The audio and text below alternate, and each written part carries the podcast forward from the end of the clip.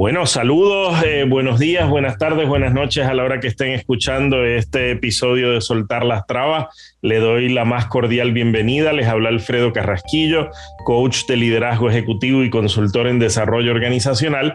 Y en este episodio de Soltar las Trabas tengo el inmenso honor y placer de contar con un gran amigo, un paisano puertorriqueño que ha eh, desarrollado su vida profesional, la mayor parte de ella eh, fuera de Puerto Rico, en los Estados Unidos, pero eh, con una agenda verdaderamente global. Yo diría que es uno de esos, si no el puertorriqueño más importante, uno de los puertorriqueños más importantes en la historia del mundo de la, filantropía y de la cooperación para el desarrollo. A, eh, su vida ha transcurrido entre esos dos campos, la docencia universitaria, y en décadas más recientes mucho interés en, el, en, el, la facilitación de procesos de diálogo eh, ciudadano por, por vía de distintas metodologías. Fue uno de los líderes de la Fundación Ford en la zona del, del, cono, del cono, sur, en América Latina.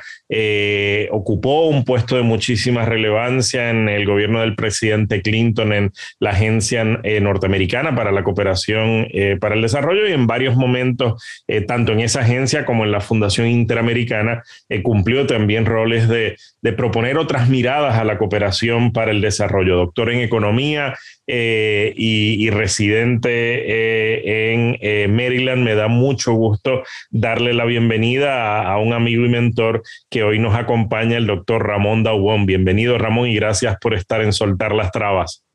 Pues gracias, Alfredo. Después de esa introducción es como para irse uno ya, ¿no? No, para nada, para nada. Pude incluso haber hablado mucho más de todo lo que conozco sobre ti, pero es bueno para que quienes no te han escuchado tengan una idea de, del banquete que les espera. Pues adelante, sigue. Siempre Cuéntame. me gusta, siempre me gusta, Ramón, comenzar eh, conociendo un poco y preguntándote por tus orígenes, ¿no? Sé que eres economista, ya le compartí a quienes nos escuchan que hiciste un doctorado de economía y de que tu vida eh, profesional ha transcurrido en esos mundos de la filantropía y la cooperación para el desarrollo particular a nivel global, pero particularmente con mucho interés en América Latina y en el Caribe. Eh, ¿Cómo desembocas en estos temas y qué es lo que en tu experiencia de vida y en tu formación te lleva interesante, a interesarte por estas causas? Mira, Alfredo, si yo lo hubiera planeado no hubiera salido tan bien. Todo empezó y como pasa con mucha gente, mi vida tomó un sesgo importante en la secundaria con un maestro de secundaria, Rafael Añeses de la Rosa, que me enseñó a amar a Puerto Rico profundamente. Lo tuve en tercero y cuarto año de secundaria. Añeses fue profesor y formador de varias generaciones de alumnos en el Colegio San José. Cuando nos reunimos varias veces, siempre lo recordamos con un cariño muy especial, porque para todos fue una, una formador, un formador importantísimo, como personas y como amantes del país que, en el cual tuvimos el privilegio de nacer, como dice la canción gracias a Añeses desarrollé un, una, una, una, sensibilidad por lo que es Puerto Rico y por lo que yo le debo por haber nacido allí. Y aparte de todas de cuestiones de partidos y demás, era un amor muy grande por Puerto Rico, lo que era y lo que pudiera ser. Me acuerdo que estando en tercero o cuarto año de la superior, fui a una fiestecita en la escuela Robinson, en la escuela St. John's del condado, que estaría bien en un otras circunstancias, el hecho de que los expatriates hagan reuniones de sus grupos estaría bien. Pero fue curioso porque me sentí extraño en mi tierra y decía, ¿cómo es posible que esto ocurra y que yo esté en, en mi país y me siento como si estuviera en, en, en, casa de otros que son los que mandan? Quedé muy impactado con eso. Cuando salí, no sabía qué hacer con, con, con el, el sentir que me había surgido allí. Y escribí una letra una carta al diario de mayor circulación en Buenos Aires, Argentina. ¿Por qué? Porque había visto que en Puerto Rico a veces llegaban cartas que decían al diario de mayor circulación, se la mandaban al periódico del mundo, al diario de mayor circulación, pidiéndole que Puerto Rico necesitaba establecer contactos más cercanos con otros hermanos de Latinoamérica que sirvieran de modelo, porque nuestros modelos eran distintos. Yo había visto una película de Luis Sandrini recientemente que me gustó mucho, y enseñaba a Buenos Aires como una ciudad muy desarrollada, muy avanzada, con un, un, un subte, un metro. Entonces, escribí mi carta, muy feliz.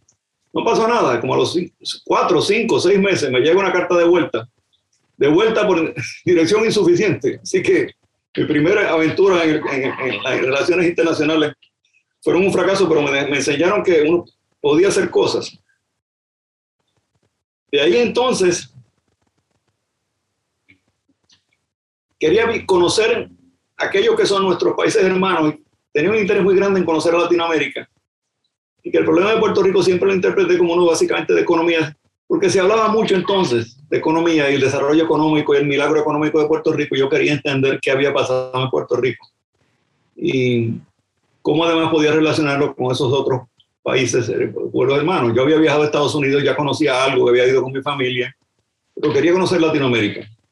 Entonces estudié economía, hice mi doctorado y tuve oportunidad de ser académico cuando terminé el doctorado, pero se me presentó la oportunidad de hacer un, un trabajo de consultorías de investigadores con una firma grande de consultorías, construyendo modelos de simulación de Venezuela, Colombia y, y Perú. Fue una maravilla que me llevaron después entonces a una residencia en Perú, donde me invitaron a ser profesor visitante de la Universidad Pontificia Universidad Católica de Lima.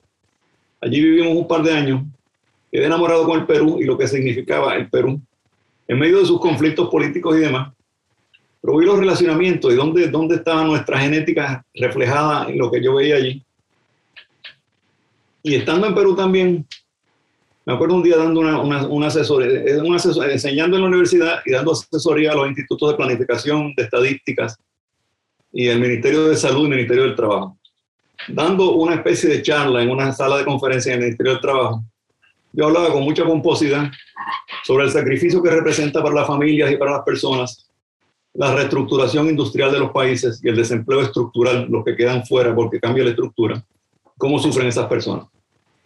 Entonces, hablando así, escuchándome yo mismo hablar, llenándome la boca con eso y pensando que yo sabía mucho, fue como un, me cayó como un rayo encima, como la, experiencia que tuvo San Pablo en el camino a Damasco, que se cayó del caballo. Yo dije, carajo, yo hablo como si supiera de lo que es el desempleo estructural. Y yo no he conocido a un solo, no, he sentado, no me he sentado a tomar un café con un solo desempleado estructural. No sé de qué estoy hablando. Aquí estoy hablando babosada sin conocerlo. Y lo puedo señalar, desde ese momento empecé a tomar un seco distinto de que la economía tenía más que ver con gente, con personas. Que las estructuras económicas y los valores económicos, todo eso era importante, pero eran reflejos de una cosa humana que está ocurriendo en el fondo más importante.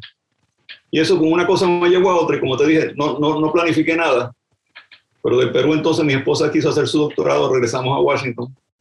De ahí empecé a trabajar en otras instituciones. Eh, trabajé con la Fundación Interamericana a cargo del programa en Chile, que fue una fascinante porque fue una, una experiencia maravillosa.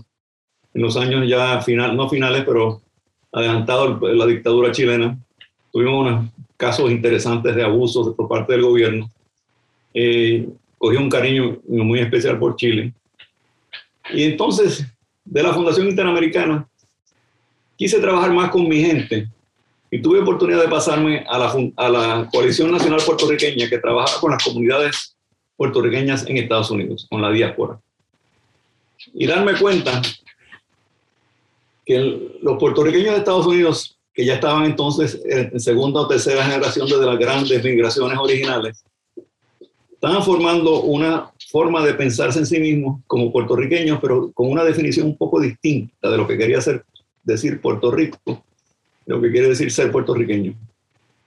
Fue fascinante ver lo que eran un, animal especial, un cariño muy, profundo por Puerto Rico, su forma de relacionarse eran puertorriqueños sobre todo, pero cuando hablaban de la isla, hablaban como otra gente. Recuerdo que esos eran los tiempos de West Side Story, la película, y que en Puerto Rico mismo se hablaba de la, la, la población puertorriqueña en Estados Unidos como que algo que hacía quedar mal, hacía ver mal a los puertorriqueños en el mundo entero. Pensaban que todos los puertorriqueños andaban con navajas de, de, de, de switch. Este, los puertorriqueños eran pandilleros. Entonces, eh, había un cierto resentimiento. Y me propuse, con fondo de la Fundación Ford, logramos armar un proyecto de un diálogo entre las dos comunidades, donde reunimos un grupo de 15 personas de la diáspora y 15 personas de la isla. Y nos reunimos en ambos lugares, en Washington una vez y en San Juan otra. Quedó claro los dos tipos de personas que, curiosamente, los, los, grupos eran comparables en términos de capacitación, clase social, eh, de educación, profesionales, etcétera. Pero curiosamente, fijándome en el grupo de, de, Puerto Rico, todos eran hijos de personas que habían ido a la universidad. El grupo que vino de Estados Unidos, nadie era hijo de alguien que había ido a la universidad. Wow. O sea, era una cosa, eran, y, estaban muy conscientes. Y recuerdo no mucho después de eso, que estando, yo viajaba mucho a Chicago, donde había una comunidad puertorriqueña muy activa. Ayudamos a formar un par de organizaciones allá. Y que vino gente del gobierno de Puerto Rico a buscar apoyo para defensa de las 936, era los años cuando se empezaba a hablar de eliminar las 936. Y varios amigos de la comunidad puertorriqueña de Chicago, que es muy activa, sigue siendo todavía, me decían, carajo, esta gente cuando nosotros estuvimos manteniendo a Puerto Rico con nuestras remesas de aquí, los años difíciles de nosotros y de ellos, se nos hablaba como que avergonzábamos al país porque éramos pobres, éramos unos íbaros que vinimos aquí a recoger tomate. Ahora que nos necesitan, vienen a buscarnos. No nos mandaron un peso cuando las cosas mejoraron y ahora que nos necesitan, vienen a buscarnos. Entonces hay un cierto resentimiento parecido resentimiento entre familias, un resentimiento con un amor detrás, pero cercano precisamente por ser tan familiar entre los dos grupos. Eso, a mi juicio, todavía no se ha resuelto entre los de la isla que se sienten, nos sentimos, pues yo no sé si estoy acá o estoy allá, francamente, yo tengo una pata allá y otra acá. Pero veo las dos partes y, son distintas. Eh, eh, eh, curiosamente, el de los movimientos importante de los últimos años acá para Puerto Rico. Cosas como los macheteros, por ejemplo, eran grupos de Estados Unidos, eh, puertorriqueños de la diáspora.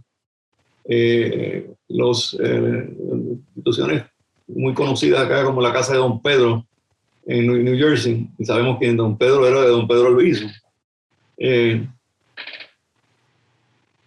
y se sentían que Puerto Rico no le reconocía el esfuerzo que se hacía acá. Todavía yo siento esa, diferencia entre las las dos comunidades. Eh, de ahí entonces, intensa la, la, vida eh, eh, institucional. Y además, como siempre pasa, si tú conoces bien el trabajo con comunidades, es muy intenso.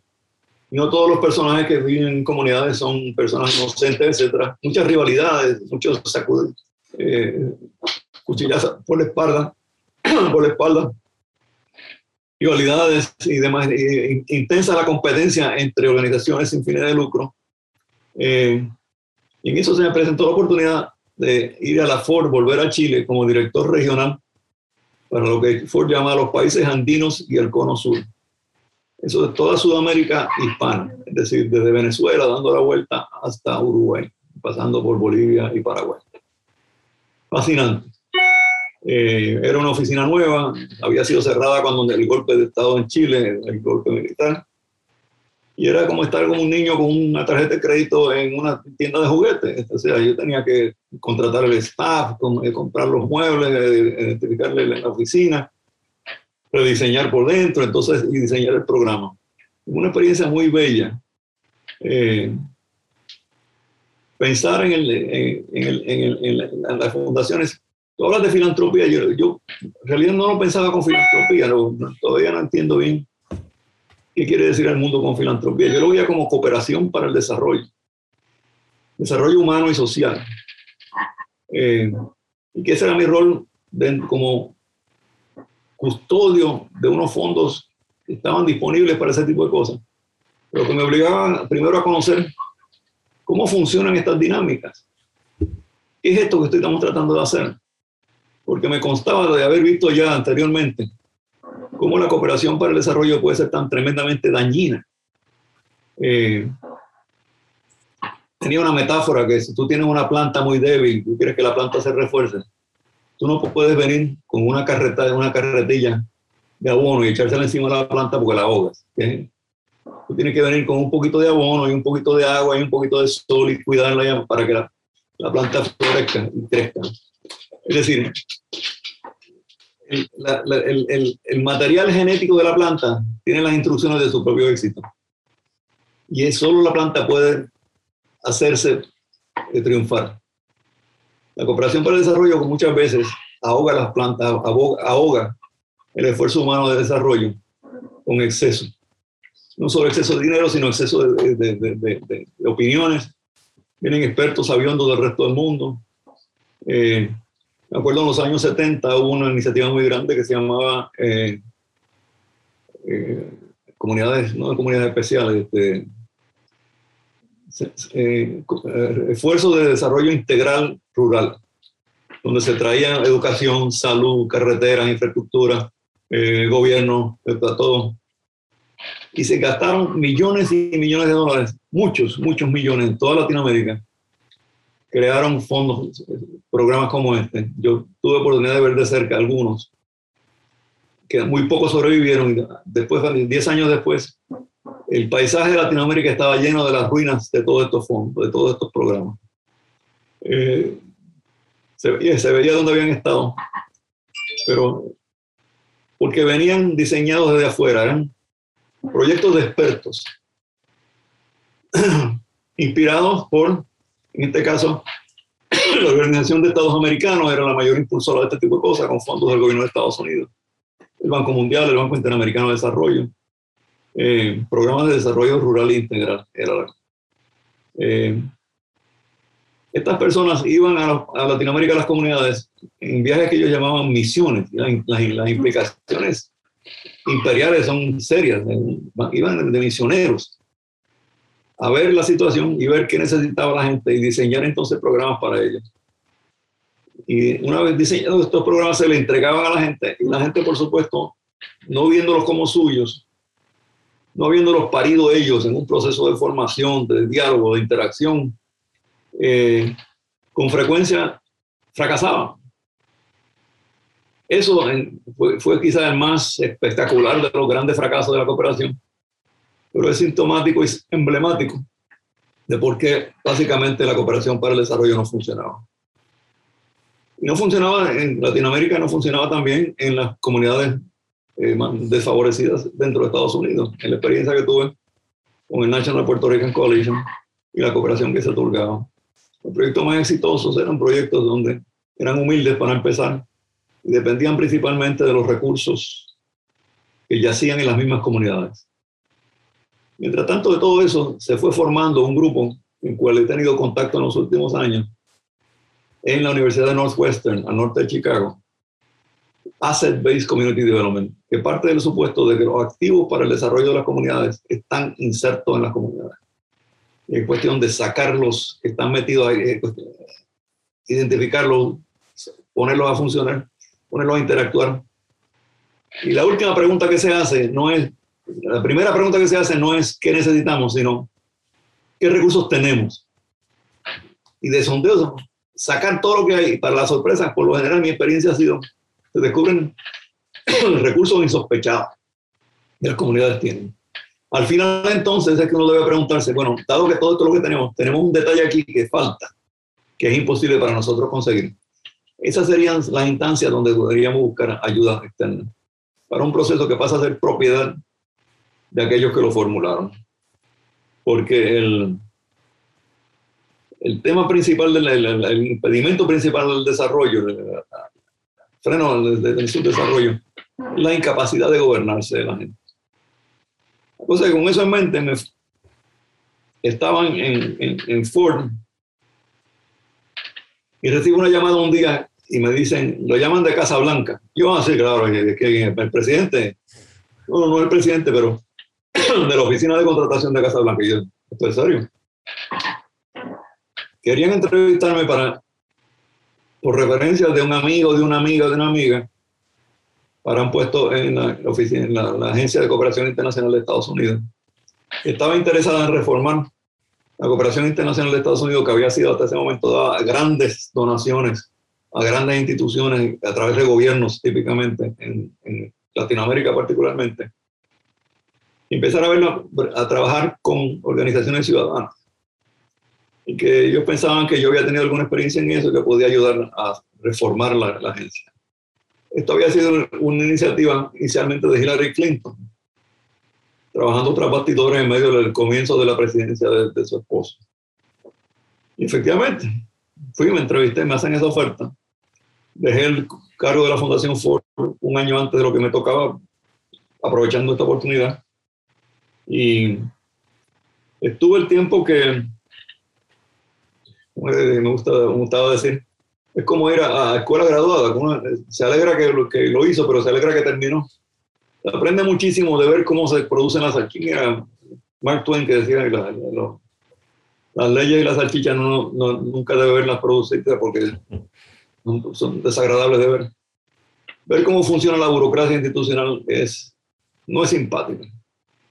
Pero me enteré de cómo funcionaban las cosas y cómo no funcionaban tuve oportunidad de un, poquito tocar el, tema de, cuando se pasó inicialmente la, la ley Helms-Burton sobre Cuba y la transparencia con que se decía que eh, le tocaba a Estados Unidos cambiar el gobierno de Cuba. Y yo decía, pero ¿cómo, con qué tranquilidad ustedes hablan de, de cambiar un gobierno de otro país?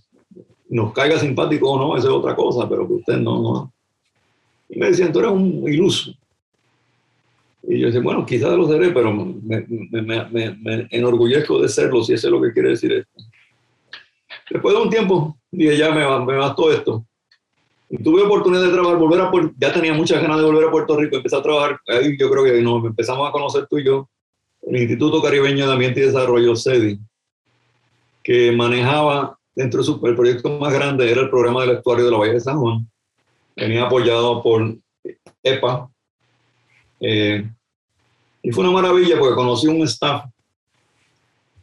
Yo había tocado algo de temas ambientales antes, pero no era experto ambiental. Pero me heredé un staff buenísimo, incluyendo gente como Carmen Guerrero, como Ramoncito Cruz, que era director de, de esta agencia de, Sierra Club.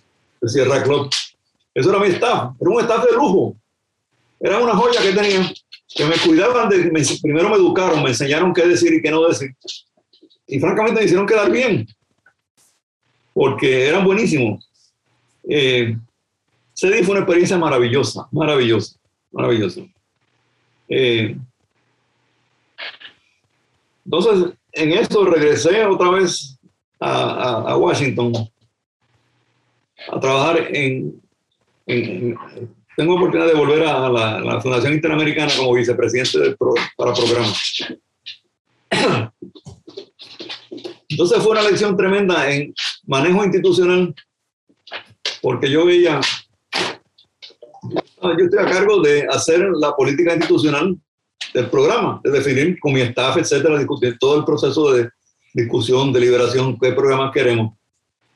Y darte de frente con los impedimentos institucionales que llevan a no entender bien el programa, pues yo hablaba de engagement ciudadano, que había que los, los, beneficiarios de los programas tienen que ser propietarios del problema.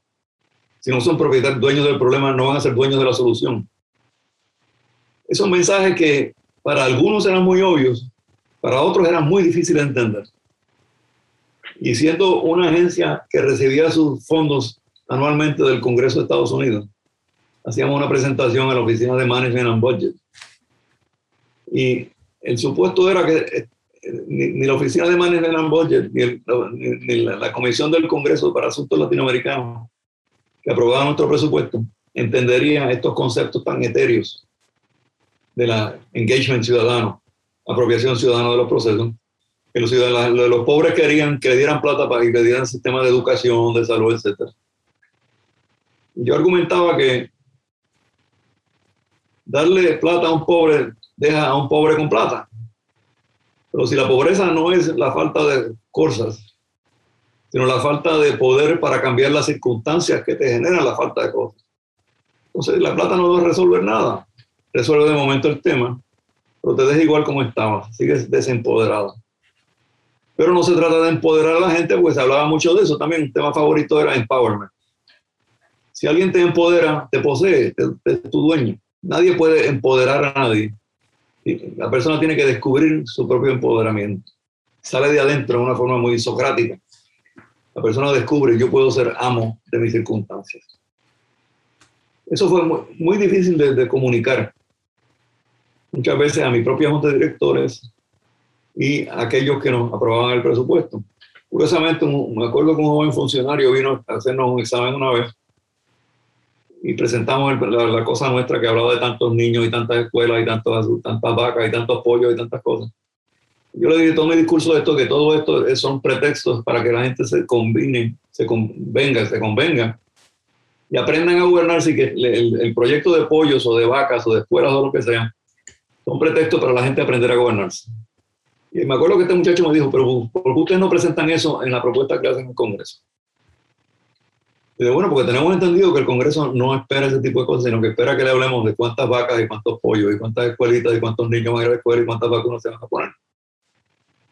Entonces él decía, encuentro decepcionante eso, pero mi, yo era vicepresidente, mi presidente entonces me dijo, no, no debemos alterar esto porque seguimos recibiendo el presupuesto que, queremos. El Congreso lo acepta, así que sigamos. Me quedé con esa frustración muy grande hasta que ya después de siete años en esta segunda pasada por la Fundación Interamericana, me dije, me voy por mi cuenta y me uní con un grupo de amigos y creamos, no creamos porque ya existía, la Fundación Grupo Esquel que se había formado con mis grandes nobles ideales en el pueblito de Esquel, en el sur de Argentina.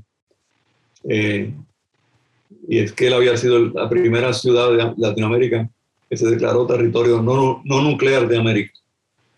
Entonces la Fundación Grupo Esquel recibíamos fondos internacionales y hacíamos proyectos de investigación. Una gente muy querida, algunos de los cuales todavía estamos en contacto. Uno de ellos, un amigo muy querido, Stagis Panagides, quien tú has conocido, estaba mal de salud, pero seguimos, lo, quiero mucho, vive muy cerca de mi casa.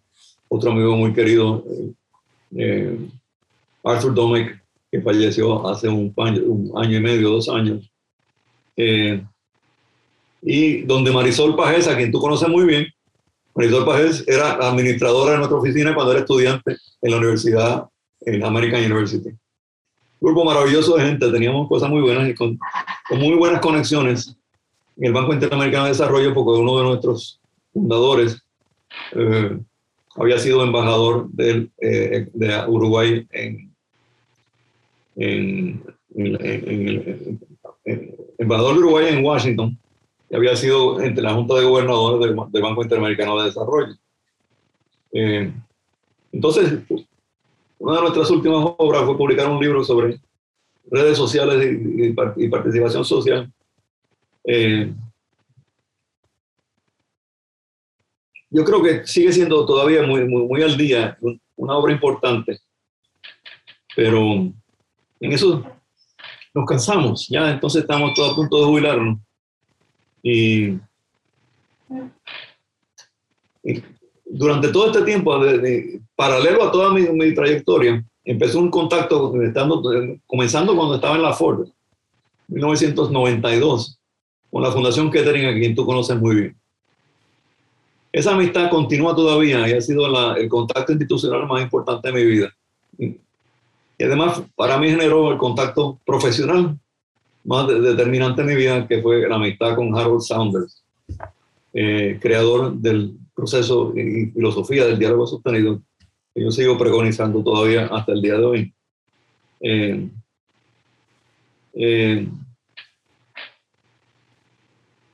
Con eso empezamos a trabajar con Cuba, cuando no se hablaba de Cuba, muy, en voz baja, no, sin hacer mucha laraca, mucho alboroto, mucho aspavientos, pero hablando con personas que conocíamos en, particularmente en reuniones ambientalistas, ambientalistas en Cuba que se podía hablar de temas de lo que ellos llamaban ciudadanía activa, es decir, ese compromiso del ciudadano en hacerse cargo de sus propios problemas.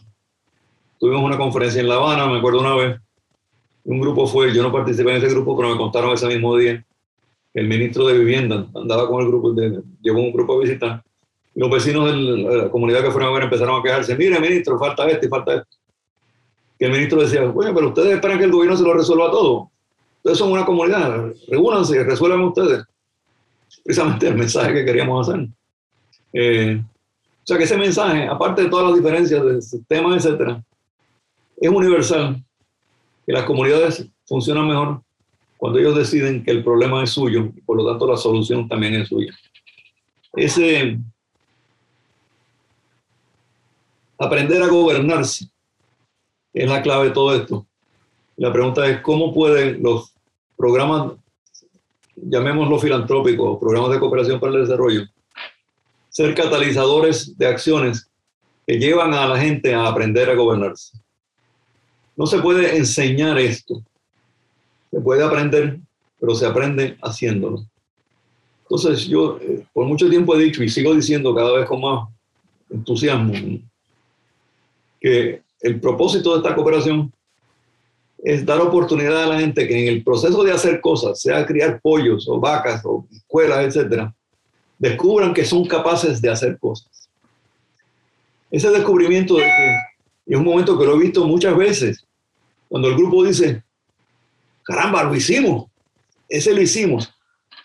Primero que es un plural importante, lo hicimos, ahí hay un nosotros eh, oculto, lo hicimos.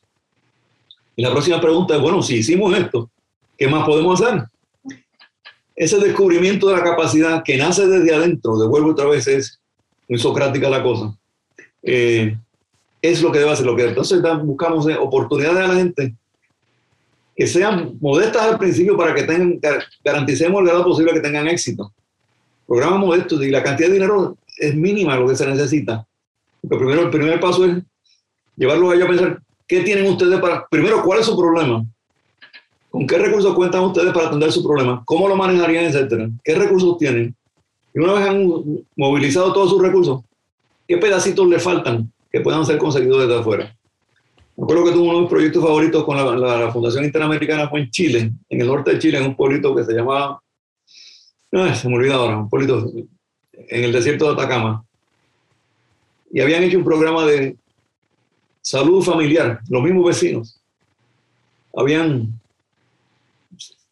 reunido materiales, reunieron unos fondos, construyeron una casita para, traían una enfermera de la ciudad grande de no me acuerdo de qué, ciudad venían, pero venía a la ciudad una enfermera periódicamente a revisar a los niños sanos. Tenían una báscula, etc. Cuando fui a visitarlos, ellos estaban orgullosamente hablando de su proyecto, que no lo habíamos financiado nosotros, lo hicieron ellos con sus propios recursos. Pero viene un señor y me dice, acá, aquí lo que necesitamos es un baño. Esta instalación no tiene baño, no tiene agua, no tiene un inodoro. Necesitamos un baño me presentaron el, proyecto más pequeño que yo financié en toda mi vida. Eran, hicimos un recuento, bueno, ¿cuánto vale en una ferretería el inodoro, la taza del inodoro, la tapa, el lavamanos, los zapatos, los tubos, etcétera? 490 dólares, algo así. Le dimos 500 para completar, redondeamos. Proyecto de 500 dólares, exitosísimo. Porque era lo que ellos necesitaban, habían hecho el resto, y era el pedacito, el, el, el, el frosting que les faltaba para terminar eso, porque era importante una, una, una, una, instalación tan bonita como esa no tuvieron baño, carajo. Entonces fue de ellos, eso de los proyectos más lindos. Entonces, ¿cómo se puede ayudar a, las comunidades que tienen, porque todos nacemos como las, comunidades humanas, todas, yo estoy convencido, tienen esa, esa capacidad? ¿Cuál es el papel del interventor de afuera, el irritante que viene de afuera, que los ayuda a moverse? En una conferencia en, en Holanda, años después, conocí el concepto de la mayéutica. Maya es la diosa patrona de las, de las comadronas. La comadrona no pare el niño, la madre para el niño. La comadrona ayuda al parto. El interventor para el desarrollo comunitario ayuda al parto de la idea del conocimiento de la sabiduría. La sabiduría está dentro del que estudia. No es aprender cosas que le dan de afuera. Es como a través de un diálogo socrático el estudiante se empieza a conocer a sí mismo y empieza a producir esa sabiduría que solo puede producir él o ella desde adentro. Una maravilla. Y de ahí eso se trata el éxito de las comunidades humanas. Yo creo que todos somos capaces de tener ese éxito. La pregunta es cómo lo motivamos a que eso salga motivado con la mejor voluntad de afuera, sin desalentar, sin quitarles ese entusiasmo con que nacemos como todos los niños cuando hablamos un, uno va a un kindergarten, los niños nacen con ese entusiasmo por ver una cosa, la belleza de una hoja, la belleza. con el tiempo nos, encargamos de aplastar esa curiosidad, ese deseo de que queremos hacer, algo y enseñar, ayudar a la gente a aprender que son capaces de producir sabiduría. Una sabiduría que no hubiera existido si esa persona no se expresa. Bueno, ahí te lo dejo. Maravilloso este, este hermoso relato que nos comparte Ramón, porque no solo no, nos permites escuchar obviamente tu trayectoria vital y cómo desembocaste en estos temas, sino que ya incluso abordas los errores de la cooperación para el desarrollo y cómo tú mismo fuiste aprendiendo de esas experiencias.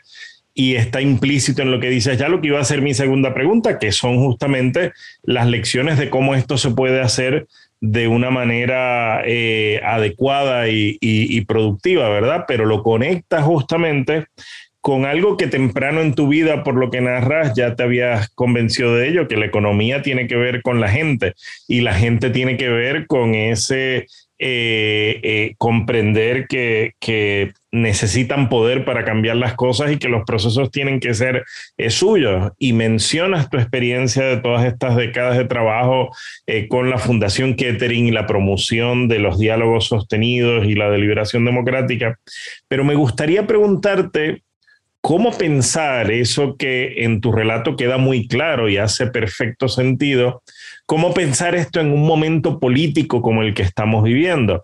Estás muy cerca de Washington y tan cerca como en enero vimos lo que ocurrió en el Congreso de los Estados Unidos con eh, los simpatizantes del expresidente Trump. Hemos visto las cosas que han ocurrido en, en años recientes en Colombia, en Chile, en Puerto Rico, en muchos de nuestros países virtualmente picados por la mitad, los temas de polarización y fragmentación, donde no vemos al otro como un interlocutor necesariamente legítimo, sino como alguien, como un enemigo a eliminar, ¿no? Entonces, ¿cómo en, desde toda esa experiencia que, que has acumulado a lo largo de tu vida, dirías que podemos nosotros incentivar o promover el que los ciudadanos y las ciudadanas se interesen por el ejercicio de la ciudadanía activa, de la participación y podamos tender los puentes y generar los diálogos para superar esa polarización y esa fragmentación que parece estar haciéndonos tanto daño en todos nuestros países.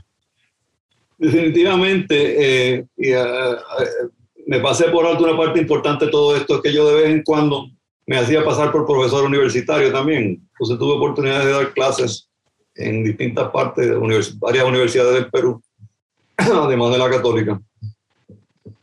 Y en Estados Unidos en un par de ellas. Y tenía un programa de visitantes, conferenciantes visitantes de la Fundación Woodrow Wilson. Iba una semana al año, invitado por alguna universidad de Estados Unidos, a hablar sobre temas que no estaban en el currículo entonces me dejaban abierto. Entonces fue, era muy, muy encantador eso, porque me permitía armar el muñeco de lo que yo quería decir. Cuando uno se explica las cosas a uno mismo es que uno las, las aprende. Eh, ¿qué, era lo que faltaba? Y una de esas oportunidades, la, la, más valiosa de todas esas, tuviste tú involucrado muy de cerca, que fue quien me, presentó a mí a la, a la Universidad del Sagrado Corazón, donde terminé, no terminé, donde llegué, a, a hacer un seminario de posgrado en desarrollo, liderazgo y desarrollo comunitario, que fue uno de los grandes placeres de mi vida porque me, ayudó a armar todo esto y presentárselo a grupos de alumnos muy motivados, entre los cuales salen algunos que todavía conservo una amistad muy cercana, Justo Méndez, uno de mis estudiantes favoritos, que todavía estamos muy en contacto, eh, entre otros. Eh, entonces, ¿Cómo se llega, cuando funciona queda claro por qué funciona. Dentro de todo eso hay un marco que tiene que haber de una institucionalidad que tiene que ser confiable. Y es algo que vine a darme cuenta años después, cuando eh, Francis Fukuyama escribió un libro que se llama Trust, Confianza. Y me quedé pensando en, cuando yo estaba trabajando con, Argentina, el presidente eh, argentino, pensando ahora cuál presidente fue, pidió una, una, lo que llama una feria bancaria, un cierre bancario para esperar que la cosa se estabilizara. Eh, al cerrarse los bancos las puertas, hubo motines frente a los bancos de la gente exigiendo su dinero. El presidente trató de explicar que no se puede sacar, los bancos no tienen el dinero que se les deposita, los bancos prestan ese dinero y el dinero no, no está en la bóveda del banco. Ese dinero no está disponible. Y todo el mundo quiere sacar el dinero, colapsa el sistema completo. La gente no entendió y años después todavía había paredes chamusqueadas en los bancos en la, en la calle, eh, la calle de Buenos Aires. Eh, curiosamente, en Estados Unidos, en el año 32, el presidente Franklin Roosevelt tuvo una experiencia casi idéntica, donde pidió un bank holiday, donde explicó al pueblo, de sus conferencias, conversaciones por radio, de que los bancos no tienen el dinero, que la gente no puede venir todo a sacar el dinero porque no existe, se cae el banco. Y hubo refunfuños, y hubo malas caras, etcétera. Pero no salieron los tanques a la calle, nadie incendió ningún banco. Porque había detrás de todo eso un sentido de la institucionalidad, tanto de la presidencia como de la institución bancaria, como que tenía que ser confiable. Entonces, a mí se me añadió todo esto. ¿Cómo se crea esa confianza en la institucionalidad? Porque me parecía tan importante y lo cual queda ahora reforzado claramente. Yo veía las quiebras en otros países, inclusive Puerto Rico, donde no existía esa confianza en la institucionalidad. Institucionalidad judicial, legislativa, ejecutiva, era un relajo. No esperaba corrupción moral o financiera en, todas partes. Entonces era el, el, gobierno del más listo, era el gobierno de los buscones, era los sistemas de los gansos, de la gancería. ¿Cómo pero Estados Unidos quedaba al margen de eso, porque, de nuevo, yo decía, las instituciones son tan fuertes aquí que no, el país está muy protegido de que pasen cosas así. Aunque se dé una división muy grande, y la hubo en años anteriores, el sistema aguantó. En, la, en el 2006 se dio una crisis financiera muy importante en este país por excesos de la, la industria hipotecaria, donde se sobrevaluaban las hipotecas se hacían unas combinaciones, unas mezcolanzas de hipotecas buenas y malas y se vendían todas juntas, como si fueran todas buenas. Sacudió la confianza en el sistema. Y gracias a la acción apropiada del presidente eh, Obama y su círculo interno, secretario del Tesoro, se permitió quebrar uno de los bancos y se permitió que el sistema aguantara el golpe, que fue fuerte, fue muy fuerte. Y ahí iba atado el sistema financiero internacional completo. Si colapsaba el sistema bancario de Estados Unidos, se iba como cadeneta en, un suéter, que era la, punta y se va el suéter completo. El sistema aguantó. Entonces yo quedé muy impresionado con la fortaleza del sistema, la institucionalidad, el respeto que había por eh, el, judicial. Cuando la elección de Al Gore contra el, el Bush segundo, donde era dudoso quién había ganado y que Bush segundo ganó por 600 votos de, treinta y tantos millones de votos. El triunfo se lo dio 600 y tantos votos en Florida, donde se había parado el conteo siguiendo un dictamen del Tribunal Supremo de Estados Unidos de que no se podía seguir contando. Y Al Gore, viendo el remesón que eso podía dar a la confianza en la institucionalidad del país, aceptó la derrota. Hubo refunfuño por parte de los demócratas, pero nadie se tiró a la calle a incendiar el Congreso, ni a incendiar el edificio del Tribunal Supremo con eso. El sistema se sacudió, se sacudió, se sacudió, y algo con una seriedad muy grande trató de calmar a todo el mundo tenemos que aceptar eso. Y la, la fe en el sistema judicial permaneció. Y la fe en la presidencia permaneció. La fe en el legislativo, en el Congreso, que ya venía siendo sacrificada por una serie de payasos, ya se veían venir, aguantó. Con el gobierno del señor Trump, empezaron a pasar cosas que ya empezaron a, socavar, era como una corrosión, una, una, eh, un apolillamiento por debajo de las instituciones, donde acabó de rematar la poca fe que quedaba en el sistema, en el sistema ejecutivo, designando personas a cargos de importancia en cargos ejecutivos sin conocimiento de lo que hacían. Algunos de los cuales en algún momento se dieron cuenta que el presidente era un imbécil, como dijo el, el, secretario del Tesoro, aquel que venía de General Motors. Me llamó al presidente de fucking idiot. Ah, cosa importante y lo dijo en público. Eh, entonces, eh, si el Ejecutivo es ese relajo que se menciona ahí, ¿qué pasa con el Legislativo? Entonces empieza el Legislativo con esta división a pelearse por nimiedades, por pequeñez. Donde no, ah, si tú no me das tal cosa, entonces como los niñitos en, tercero, cuarto, quinto grado, tú no me das, yo no te doy, y me voy yo, para carajo, me voy yo, me llevo, me llevo el bate, me llevo la bola y no podemos jugar. Punto.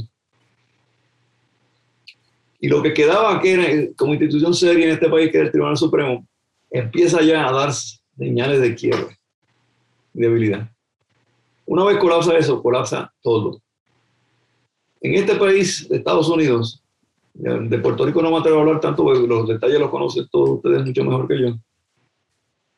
Hubo una guerra civil para resolver un tema, no solo fue el tema de la esclavitud, que era central, por supuesto, pero fue el tema de la supremacía de una etnia que se sentía fundadora del país.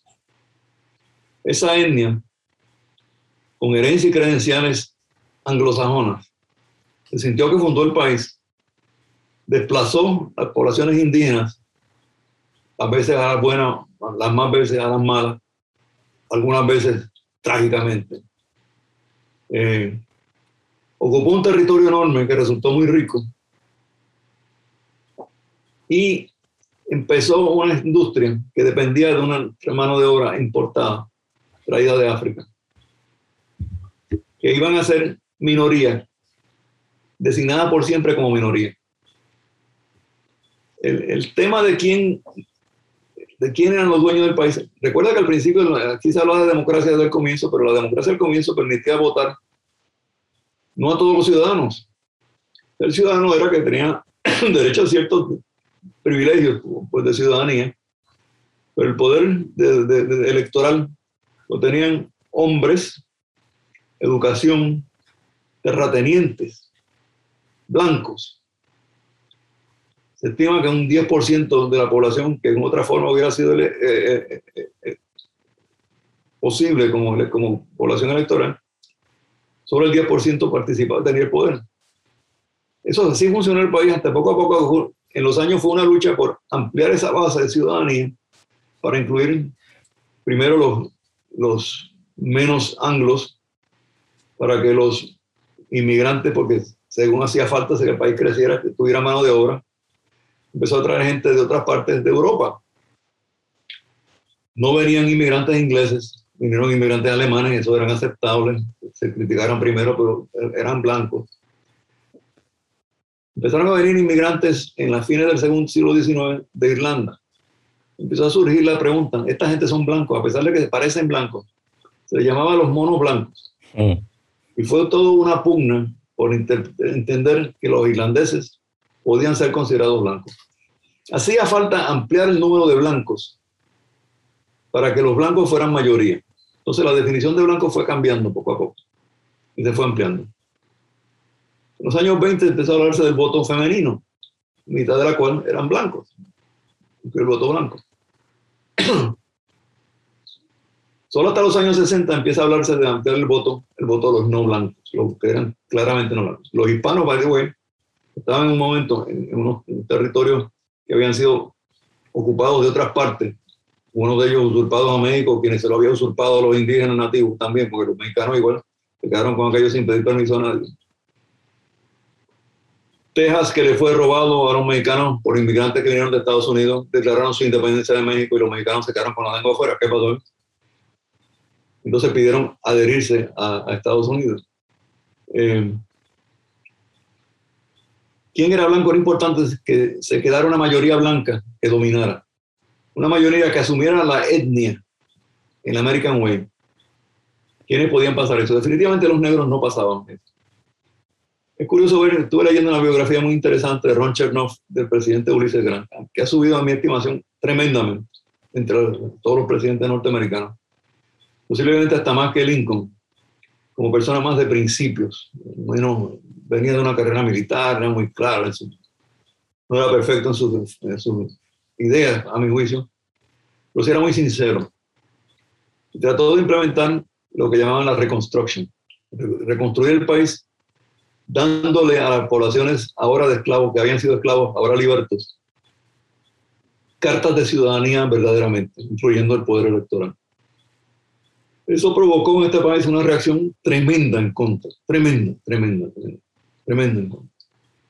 Se dieron unas matanzas de comunidades negras que hasta hace poco no se conocían. Yo, por ejemplo, no sabía que en Tulsa, Oklahoma, había habido unas matanzas, motines de blancos, donde murieron 300, 400 negros, en barrios negros exitosos, eran comerciantes, tenían sus bancos. Y que no, la Tulsa fue la más, la, más, la más grande, pero no fue la única. Según varios amigos me han contado, ha habido como 10, 20, 30 matanzas similares en otras partes del país. La reacción de los antiguos rebeldes sureños por el hecho de permitir que los negros fueran ciudadanos fue, se hizo ver clara. Empezaron además los linchamientos linchamientos viciosos, donde se anunciaban en el periódico, va a haber un linchamiento el martes.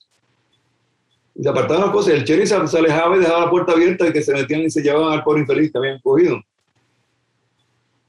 Y, y no, una cuestión de 10 o 12 linchamientos. Se, cuenta. Hay un museo de linchamiento que no tengo oportunidad, no he tenido oportunidad de conocer, nada más, que, que identifica y da datos de unos 2.000 a 3.000 linchamientos en Estados Unidos después de la guerra civil. Entonces la guerra civil, para poder reincorporar los estados que se habían rebelado contra el gobierno federal, el gobierno federal empezó a darle concesiones a esos estados y a esas personas que habían perdido a sus esclavos. Entre las concesiones era, ok, vamos entonces a eliminar la reconstrucción. No va a haber reconstrucción. Lo que las promesas que se le habían hecho, se le iban a dar 90 acres y una mula. Eso duró 12 años desde que se anunció hasta que se cerró por completo. Y había ya dejado de funcionar por varios años. Entonces se empezó a darle concesiones a esta gente. Y empezaron entonces ellos a construir unos monumentos a sus héroes de la guerra civil. Coño, estos son personas que se habían rebelado contra su gobierno, habían tomado armas contra su gobierno. En cualquier país del mundo se les fusila por traidores. Se están haciendo monumentos. Fines del siglo XIX hasta 1920-30. Este gran monumento que hay cerca de Atlanta, de los héroes de la Confederación, que está Lee y no sé cuántos generales más en, todo un tipo Monroe, así de grande, en, el lado de una montaña. Se construyó en 1960 y pico. La, ceremonia de inauguración se filmó en colores. La gran mayoría de los monumentos confederados que hay por todo Estados Unidos se instalaron entre 1900 y 1950, mucho después de la guerra. Era para esa reafirmación de los del sur Perdimos una batalla técnica, pero la guerra no ha concluido. Wow.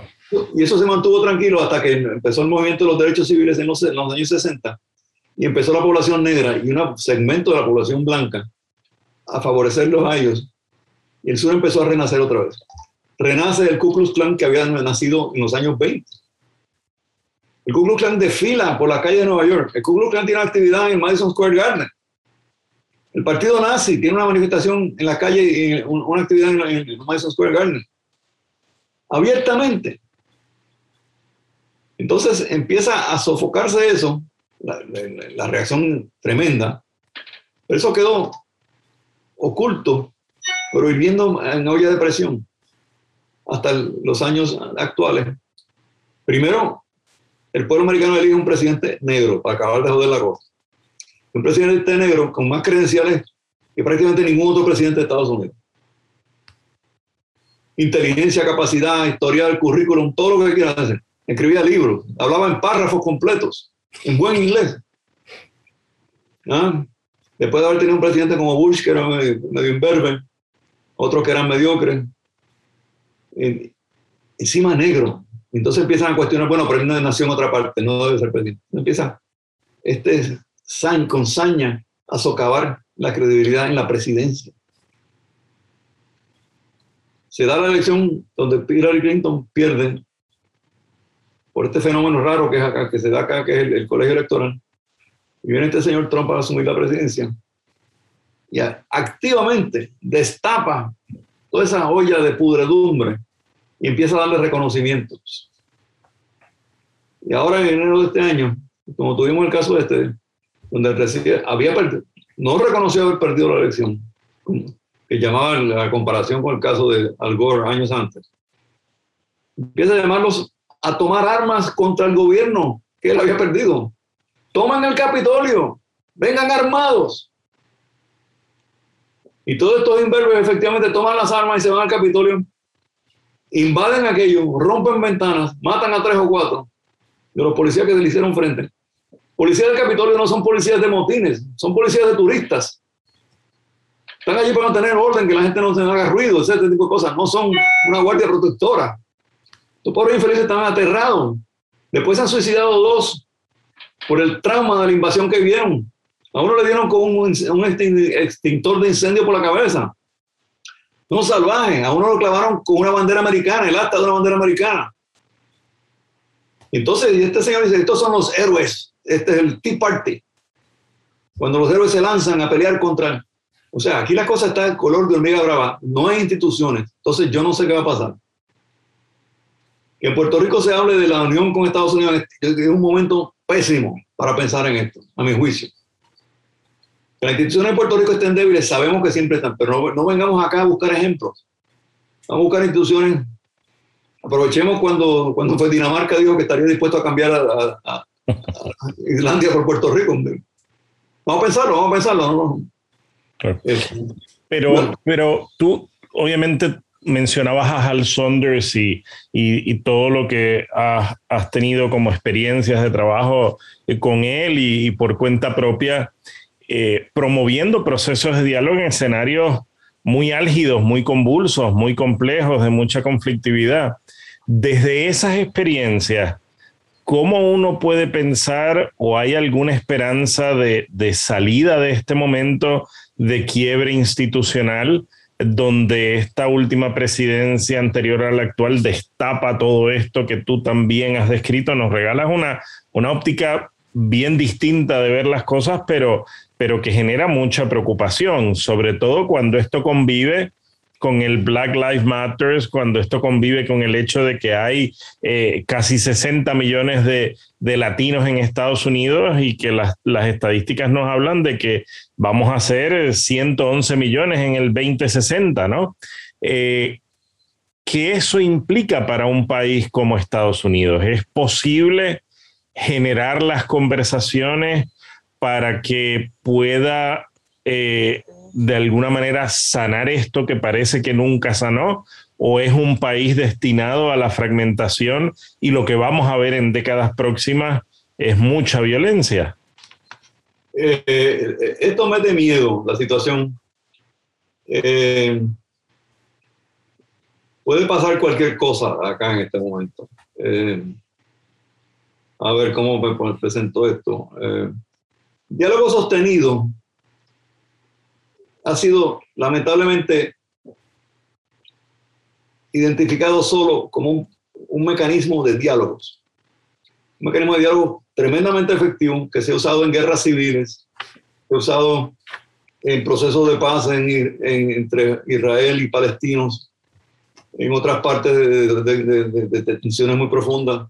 Yo lo he usado en, Estados Unidos en, diálogos entre negros y blancos en distintas ciudades de Estados Unidos entre indígenas y no indígenas en Canadá. Es una maravilla, es uno de varios métodos de diálogo que existen. Pero el diálogo sostenido es mucho más que un método de diálogo. Y lamentablemente, cuando las personas oyen de diálogo, diálogo sostenido, piensan en el diálogo de Tayikistán que duró, sigue durando, 25 años lleva, entre cuatro facciones de una guerra civil muy terrible, que por ser un país pequeño no, nunca llegó a CNN. Pero el diálogo sostenido es una forma de ver el mundo.